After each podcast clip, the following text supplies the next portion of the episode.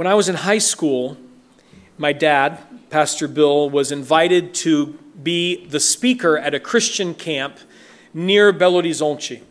And some friends of ours who had previously lived in Sao Paulo had moved there. They were the contact people, and they had a son that was about my age. His name was Randy. We had been good friends. And so I was going along with my dad to this camp. And this friend of mine there, Randy, had told me listen, Nathaniel, um, at the end of this camp, we have a tradition where we run a 14 kilometer race. So, anyone who wants to that's participating in this camp, they, they have a bus and they pick us up and they take us 14 kilometers away from the camp, and then we run back to the camp, and it's a race. And I think it would be fun if you participated in this race with me. Fun is a relative concept. Um, to some people, 14 kilometer race, I don't remember exactly, but it was long and it was hot and it was dusty and I was not prepared for the challenge. I hadn't done any preparation. Now, as Paul and Barnabas continue on their first missionary journey, they are going to be confronted with four challenges to their mission. These same challenges may, at different points, also confront us today, not only in mission, but in any situation in which we are openly and willingly living for Jesus and sharing his gospel. Are we prepared for these challenges? Have we counted the cost? Because living faithfully for God is a challenge. Running a 14 kilometer race for normal people is a challenge. And we have to prepare for it. So, speaking and sharing and witnessing to the truth of Christ comes at a cost. Will we be prepared and ready to pay this cost and not be taken by surprise? I'll be continuing our reading in the book of Acts, chapter 14, verses 1 through 20, as we continue to accompany Paul and Barnabas as they make their way along this missionary journey. Now remember, they have most recently been in Pisidian Antioch. But there, there was a reaction against them. The, the Jews had managed to stir up persecution, so they shook the dust off their feet and made their way to a city called Iconium. And that's where we pick up the reading today. At Iconium, Paul and Barnabas went, as usual, into the Jewish synagogue. There they spoke so effectively that a great number of Jews and Greeks believed. But the Jews who refused to believe stirred up the other Gentiles and poisoned their minds against the brothers. So Paul and Barnabas spent considerable time there, speaking boldly for the Lord, who confirmed the message of his grace by enabling them to perform signs and wonders. The people of that city were divided. Some sided with the Jews, others with the apostles. There was a plot afoot among both Gentiles and Jews, together with their leaders, to mistreat them and stone them. But they found out about it and fled to the Lycaonian cities of Lystra and Derbe and to the surrounding country where they continued to preach the gospel. In Lystra, there sat a man who was lame. He had been that way from birth and had never walked. He listened to Paul as he was speaking. Paul looked directly at him, saw that he had the faith to be healed, and called out, Stand up on your feet. At that, the man jumped up and began to walk. When the crowd saw what Paul had done, they shouted in the Lycaonian language, The gods have come down to us in human form. Barnabas they called Zeus, and Paul they called Hermes because he was the chief speaker. Um, there is a tradition in uh, scholarly theological circles that from this verse suggests Barnabas was much more attractive than Paul.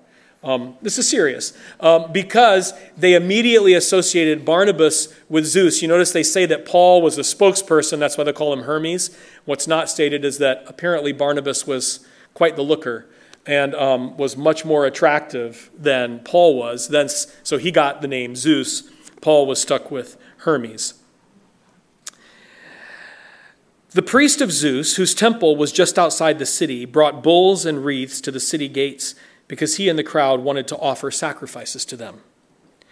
But When the apostles Barnabas and Paul heard of this, they tore their clothes and rushed out into the crowd, shouting, Friends, why are you doing this? We too are only human, like you. We're bringing you good news, telling you to turn from these worthless things to the living God who made the heavens and the earth and the sea and everything in them. In the past, he let all nations go their own way. Yet he has not left himself without testimony. He has shown kindness by giving you rain from heaven and crops in their seasons. He provides you with plenty of food and fills your hearts with joy. Even with these words, they had difficulty keeping the crowd from sacrificing to them. Then some Jews came from Antioch and Iconium and won the crowd over. They stoned Paul and dragged him outside the city, thinking he was dead. But after the disciples had gathered around him, he got up and went back into the city. The next day, he and Barnabas left for Derbe. Four challenges of missions. And what we began to see in Acts is how divisive the gospel is. And that's the first challenge the divisiveness of the gospel. We saw it in Jerusalem. And now it seems that each new town or city that Paul and Barnabas enter, the gospel causes unrest, division, and even violence. In Pisidian Antioch, there was tension between the Jews and the Gentiles who were coming to the gospel. In Iconium, as we read this morning, the people were divided, some in favor of the apostles, of what Paul and Barnabas were saying, and others dead set against it. They sided with the Jews. And of course, in Lystra, when the Jews arrived from Pisidian Antioch, said that they won the whole crowd over against the gospel. Are we prepared for the fact that the gospel will bring division? Too often, we imagine the gospel bringing calm and peace and rest. And it does, let me be clear, and it does within the hearts, souls, and the community of believers, the church. But outside and beyond that community, it stirs up awful strife. Jesus warned us of this. In Matthew 10 34, Jesus himself says, Do not suppose that I have come to bring peace to the earth. I did not come to bring peace, but a sword. For I have come to turn a man against his father a daughter against her mother, a daughter in law against her mother in law. A man's enemies will be members of his own household. When Jesus says he brings a sword, he's saying that his truth will cause division just as a sword divides. And how could it not? Truth does divide. Because either it is true or it is not. And so with the gospel of Christ, either people believe or they do not. There's no middle ground. The gospel is divisive. And it's ironic, isn't it, that as long as, as long as Paul and Barnabas were being acclaimed as Greek deities, as long as they were Zeus and Hermes, the whole town was their fans. Everyone was cheering for them. Everyone wanted to sacrifice to them. They were being lauded and cheered and, and, and worshiped, even. But as soon as they begin to speak of the truth of the gospel, so to deny that they themselves are gods, and to speak of the true God in Christ, the Lord, well, then they end up getting stoned, or at least Paul does. The gospel causes division because the gospel is truth, and we must be prepared for that reality. If we speak the gospel truly and with conviction, at some point, it's going to cause separation, it's going to cause division among people, and we shouldn't be surprised by that. That is a challenge of God's mission. The second challenge is not necessarily a cost that we must be prepared to pay for the gospel, but it is a question that is going to come up and that most of us at some point will need to navigate. And I am stating it in this way. The second challenge is the place of the miraculous. What is the place of the miraculous in missions? What is the place of the miraculous in the life of the church and in proclaiming the gospel? There are very few Christians that I know of who doubt that the miracles recorded in Scripture really happened. But within the church, there is still significant division as to whether these same miracles might occur today.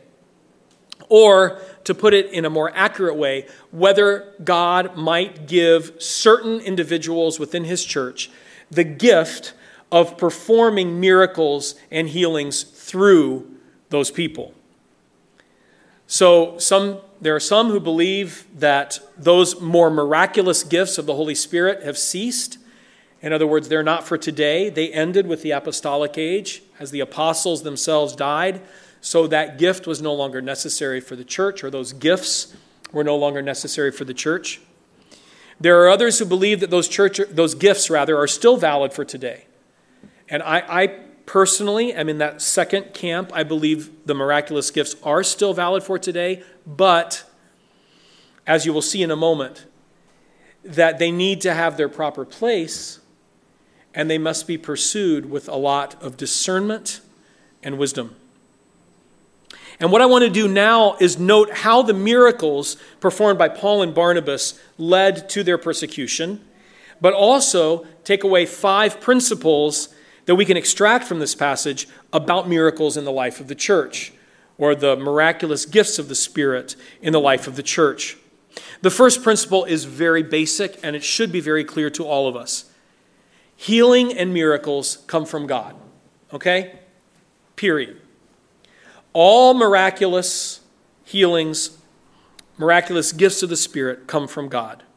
Even if someone has, quote, a gift of healing or a gift of miracles, all that means is that God chooses to minister those miracles through that particular person. Notice how Luke phrases it in verse 3 of chapter 14. So Paul and Barnabas spent considerable time there speaking boldly for the Lord, who confirmed the message of his grace by enabling them to perform signs and wonders.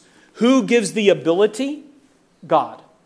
Where does, does the miraculous come from? Where do healings have their source? In God Himself. God makes these miracles possible. The second principle is that miracles are a confirmation, not the message. It's so easy for us to get distracted by the miraculous. Why? Because it's miraculous. It's amazing. It's incredible. It's out of the normal. But as I've already shared with you here from Acts, miracles are a sign. That's the way that Luke describes them. They are signs and wonders, and a sign points to something else. We don't become engaged with the sign itself we look at what the sign points to. And again, in verse 3, this is very clear. Paul and Barnabas spent considerable time there speaking boldly for the Lord. Now, listen to this who confirmed the message of his grace by enabling them to perform signs and wonders. The message, the importance, the focus is God's grace and the message of the gospel. The miraculous is only a confirmation of the focus, which is the gospel itself. Thirdly, miracles of healing are limited. Regardless of your perspective on healings, miraculous healings, we have to note that the apostles did not heal everyone who needed healing. Neither did Jesus. Jesus did not heal every single sick person that came within his radius. He did not raise every single dead person with whom he came in contact. And again in verse 3, Luke notes that it was this specific context in which God gave them the ability to perform these miracles. He doesn't say that they were enabled for all time and in every place. It was right here, specifically in Iconium. It seems that there is a pattern in Acts that miracles tend to accompany the gospel as it moves into new territory. So, if, if you want to think of this in terms of a wave on the beach, as the wave moves along into new territory, the breaking of the wave, we could imagine, are miracles. And so these miracles, the miraculous, the healings, they are on the pioneering front of the gospel. And that once the truth of Christ has gained a foothold, once there are new disciples and believers, once there is a local church that is gaining maturity and strength, it seems that the emphasis on the miraculous wanes. And there is not the same focus upon it, nor does there seem to be the same need. Now, th- this may also be why reports of miracles that we hear today tend to, generally speaking, come from areas that are less evangelized or where the gospel is just beginning to make inroads. And this could be why. Because as God advances his gospel into new territory, he allows it, he enables it to be accompanied by signs and wonders to confirm the truth of what is being preached and what is being taught and what is being said about him. But miracles of healing are limited. God, even someone who might have a gift of healing, they are not given that gift by the Lord to heal everybody that comes within their circle of influence. And that kind of leads us into the fourth point discernment must accompany the healing gift. And I would go beyond that to say that discernment must accompany all gifts of the Spirit. Notice how we see this reflected in Paul. Paul does not heal everybody in Lystra that needs it, right? We've already talked about the limitation of the healing gift. But this particular lame man, notice how Luke emphasizes it. Paul looks directly at him. I don't know the context, but Paul looks at him. He sees him, and Paul discerns something about him. What this means is that the Holy Spirit is speaking to Paul and revealing something to Paul about this man. What does he discern? That the man has the faith to be healed. And it's only after that discernment that Paul says to him, Get up. Get up. And it's then that the man is healed. So Paul exercises this gift with discernment. He understands when to use it and when not to use it. He understands how to use it and how not to use it. To illustrate this, um, I'm going to pick on I'm going to pick on one of my nephews, Simeon, who's actually here this morning. I have his permission to do this, okay? Uh, Simeon is 16, and for those of you who may have heard me in the early service, I said he was 15. My apologies. I didn't want to sell you short by a year. Um, Simeon's dad is kind of like Glenn and Delton. He can do anything, fix anything, make anything. And one thing that, that my brother in law Jeff made for all of his nephews, all of his male nephews, were these handcrafted wooden swords. And when, when Jeff thought that the nephews had reached an appropriate age of accountability, he would give them their own personal wooden sword. And um, these are really well made, by the way. I remember when Simeon was five, I think, possibly six. Again, I don't want to uh, sell you short by a year we were living in the U.S. that year, and we had kind of had a family reunion, so a lot of the cousins were together, and uh, Simeon had already received his sword. And um, while my brother in law tends to be a very wise person, cautious person, I think perhaps with Simeon, he had presented him the sword a little bit too early. And so I was looking out the window of our kitchen into this backyard area, at the place we were living, and there were many cousins out there playing. And some of the local kids were out there as well. And they were kind of all gathered in a close group together. Um, and all of a sudden, I just saw this group scatter, like people turning and running. And what was revealed at the center of this group was Simeon with the sword, wildly slashing about this way and that, turning and and um, Simeon was wielding the sword without discernment. Um, thank you for allowing me to use that story. I'll pay you later. Um, and so you know, we would, we would like to think that as a boy grows a little older, they learn discernment in the use of a wooden sword. You don't hit anybody with that unless they agree to be hit. You wait until the other person also has a similar sword with which to defend themselves. Um, you don't swing at people younger than you are. You don't swing with your eyes closed. You know, you use it mostly as something to be honored with and not to affect other people with. In a similar vein, when God gives gifts to people, whether they're miraculous gifts or what we might call non miraculous gifts, they need to be used with discernment. And discernment is something that comes with time and with growth. Because when they are used without discernment, they can actually become destructive. This brings us to the final principle about the healings, about the miraculous, and it dovetails with the fourth. Character and maturity should be our greatest goal. Okay, character and maturity should be our greatest goal. So, along with discernment, spiritual maturity and godly character are essential to practicing the gifts well. And again, it's so easy to just want to focus on the gifts and forget that the gifts are to be used for the building up of the church. The gifts are to be used with character and with godly maturity. I had a friend a number of years ago who was convinced that he had the gift of prophecy.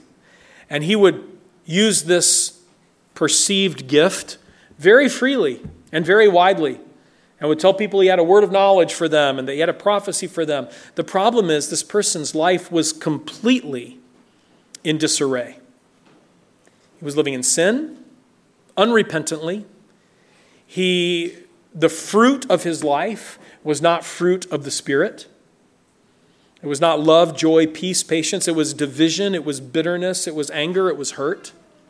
And so, when he tried to exercise, exercise this gift that he believed he had, it caused division. It caused pain. It caused, div- it caused destruction. It was, it was destructive. So, when these gifts are used apart from maturity in Christ and good character, the result is destructive. God gives the gifts. Okay, they are divinely given from Him. We can't manipulate Him into giving us certain gifts. But when He does, our energy and attention in prayer should be focused on seeking maturity in Christ, investing ourselves in the Word of God, and having our character shaped by the fruit of the Spirit. The gifts are given by the Spirit. The fruit of the Spirit is grown in us over time. And the fruit of the Spirit is the sign of maturity. And that's what we should be focusing upon. That's what should, we should be eager for. That's where our desire should lie. If we do that, if we pursue the fruit of the Spirit, if we pursue godly character, if we pursue maturity in Christ, the gifts will take care of themselves. I know that's been a long rabbit trail, but now we're back to the third challenge of missions witnessing to the unchurched. Few of us have ever had this kind of experience of talking about Jesus or sharing the gospel to someone who truly has absolutely zero background or foundation in about God or about Jesus. This is the, the context that Paul and Barnabas are facing in Lystra. It's a completely pagan city. So the only frame of reference that the locals have is the Greek pantheon Zeus, Hermes, Aphrodite. And so when they see the miraculous, they immediately attribute it to the only deities of which they're aware. I remember some friends of mine who lived on the southern coast of Brazil for a while, and they had a ministry to fishermen, these very small enclaves of fishing villages, many of which were located on isolated islands off the coast of, of southern Brazil. And uh, I remember them saying that they often had experiences of making contact with these villages, perhaps for the first time, and beginning to share the gospel and talking about Jesus and even asking them, Have you ever, have you ever heard of Jesus? And literally receiving the answer, Well, he's not from this village, but he, he might live on the other island, but we don't know him. Few of us have really had that kind of, of interaction. And Paul and Barnabas have entered, up until now, they've been ministering in synagogues, and many of the people have some background, some knowledge, some understanding of the Jewish religion, of who this Yahweh God would be. But now in, in Lystra, it's a completely different story. And we see that even, even Paul and Barnabas struggle a little bit with this. Now, of course, they're also tearing their robes and in the middle of a mob that's going crazy and trying to worship them. But as they yell down this mob, what is the strategy they use? What is the common ground that they are looking for to build a bridge with these people who don't have any concept of the Jewish Old Testament or the Jewish scriptures? They have no concept of the Jewish religion. They're not God-fearers. How can we build the bridge? What is it that Paul uses? He uses nature. He uses nature. It's not the only time that Paul uses nature. Actually, when Paul writes to the Roman church in chapter 1, beginning with verse 18, he specifically makes the statement that because of the way God has revealed certain of his qualities, certain of his, um, certain, um, not certain, but how he has revealed who he is, or many things about him in nature, humanity is without excuse. So even those who have never had the gospel directly proclaimed to them in words, Paul is saying nature is enough to begin the search. And God has promised if you seek me, you will find me, if you seek me with all your heart. So, nature, creation, is a gift that God has given to all of humanity. And no, I don't think someone can take a leaf, you know, a piece of nature, look at the leaf and say, oh, I see, God is a creator of all things. And God is Trinity. Clearly, God is Father, Son, and Holy Spirit. And the Son, so I'm a sinner, and the Son came to earth and took on human form and flesh and died on the cross for me. And if I believe in him, I'll have everlasting life. No, you're not going to get there from a leaf. But what Paul is saying, and even what he tries to describe to the crowd here in Lystra, is look at what's out there. Something has to be behind this. It can't possibly be an accident. Where do you think your rain comes from? Where do you think the joy in your heart comes from? This is the source of this is God, and I'm here to tell you about this God. So he uses nature to build that bridge. And I think that's a that's a an idea for us today. It's also a strategy for us to use nature because God made it. And he has revealed aspects of himself within it to use it as a bridge. Because that's where Paul starts. He starts at the beginning with creation. Who made all this? Well, I'm here to tell you about the person who made all this. So, nature is a good place to start when we're facing the challenge of witnessing to the unchurched. The final challenge to missions, I think, is also the most difficult one, and it's the reality of suffering. We're only at the very beginning of the missionary efforts of the apostles, but already persecution is real and the suffering's heavy.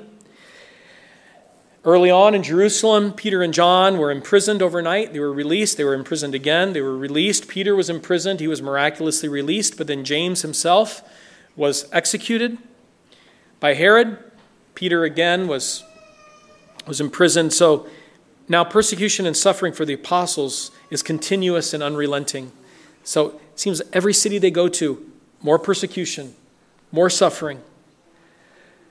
Paul and Barnabas were persecuted in Pisidian Antioch, so they shook the dust off their feet and went to Iconium. In Iconium, they hear of a plot to stone them, so they flee, they run away to Lystra. And in Lystra, Paul is stoned to the point that everyone thought he was dead. I want us to actually settle here in this stoning for a moment because we oftentimes jump over it.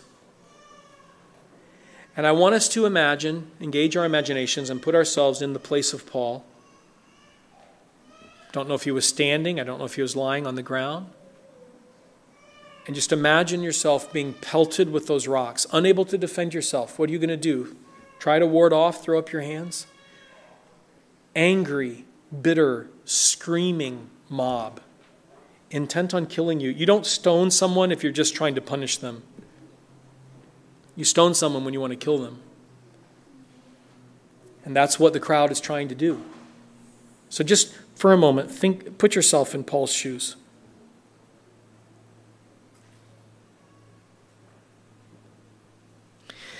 Beyond the physical pain and suffering, there's also the emotional hurt, the humiliation, the shame that would come with that kind of torture. You know, in Jewish law, in the Old Testament, why were people stoned? They were stoned for being against God, they were stoned for being law breakers.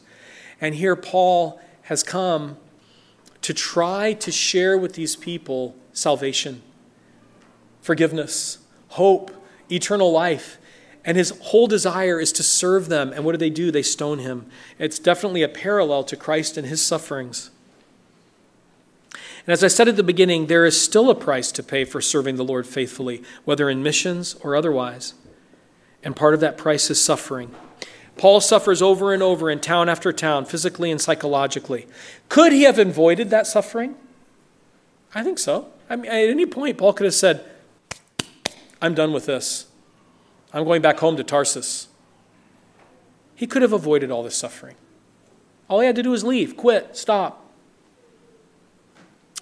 Those of us who are followers of Jesus today, we can also avoid some suffering. I mean, there's some suffering that comes to us against our will.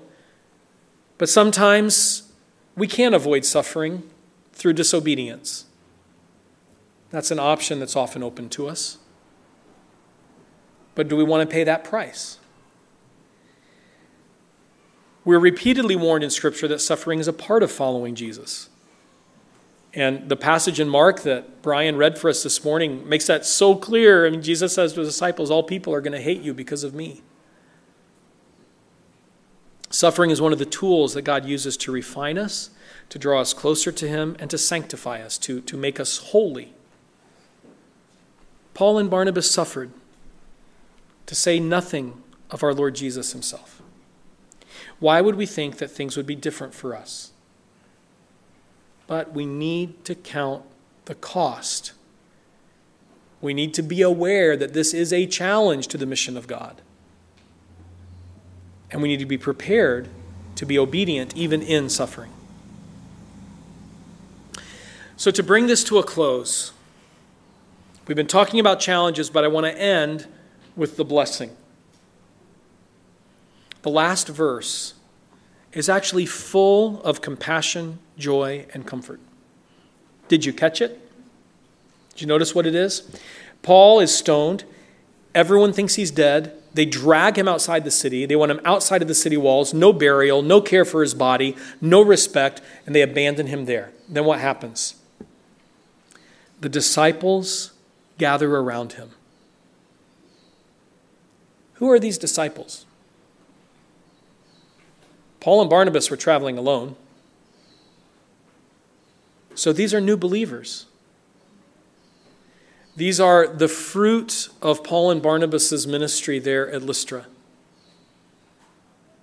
The church is being built. And Paul is there as the missionary, and yet it's the new disciples that are ministering to him. And they do that at great risk to themselves. I mean, this guy was just stoned. He's an outcast. Who wants to be associated with him now? And yet, we see the courage of these new disciples. They go out, they, they, they are willing to be seen identifying with Paul and caring for him. It seems that this is also a miraculous healing because they gather around him and he's able to stand, and the next day he's already able to travel. He's not traveling by ambulance, right? I mean, he's traveling on foot. But what I want to see here is the blessing and beauty of the church. Yes, there are these challenges to God's mission. But the end goal of that mission is the growth of the church, the building up of the body of Christ. And we see the blessing as these new converts, these new disciples, gather around Paul. So, I want to ask us today, you specifically, I want you to think about this. How could you gather around the missionaries, the, either the missionaries that are part of our community here at Calvary or the missionaries that we support who live far away? How could we practically gather around them? Because sending money is, is great, it's very necessary, it's helpful. They need money to survive and to live. But what are some other ways that we can bring comfort, that we could build relationship, that we could let them know that they are cared for, prayed for, valuable?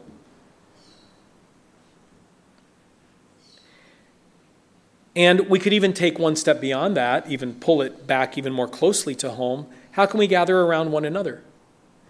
What is God asking specifically of you in this regard? How do we provide that community and comfort and care for the person sitting next to us in the church building or the people watching online?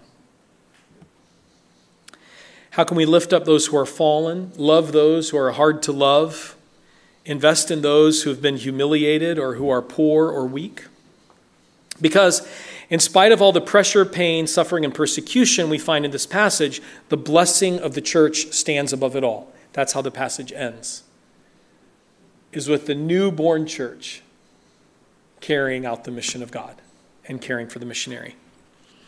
So, even as we count the cost of living out the mission of God, navigating the divisiveness of the gospel, walking the minefield or the possible minefield of spiritual gifts, learning to witness to the unchurched, and facing the reality of suffering, we celebrate that we do all these things as part of the body of Christ, the family of God, alongside our sisters and brothers.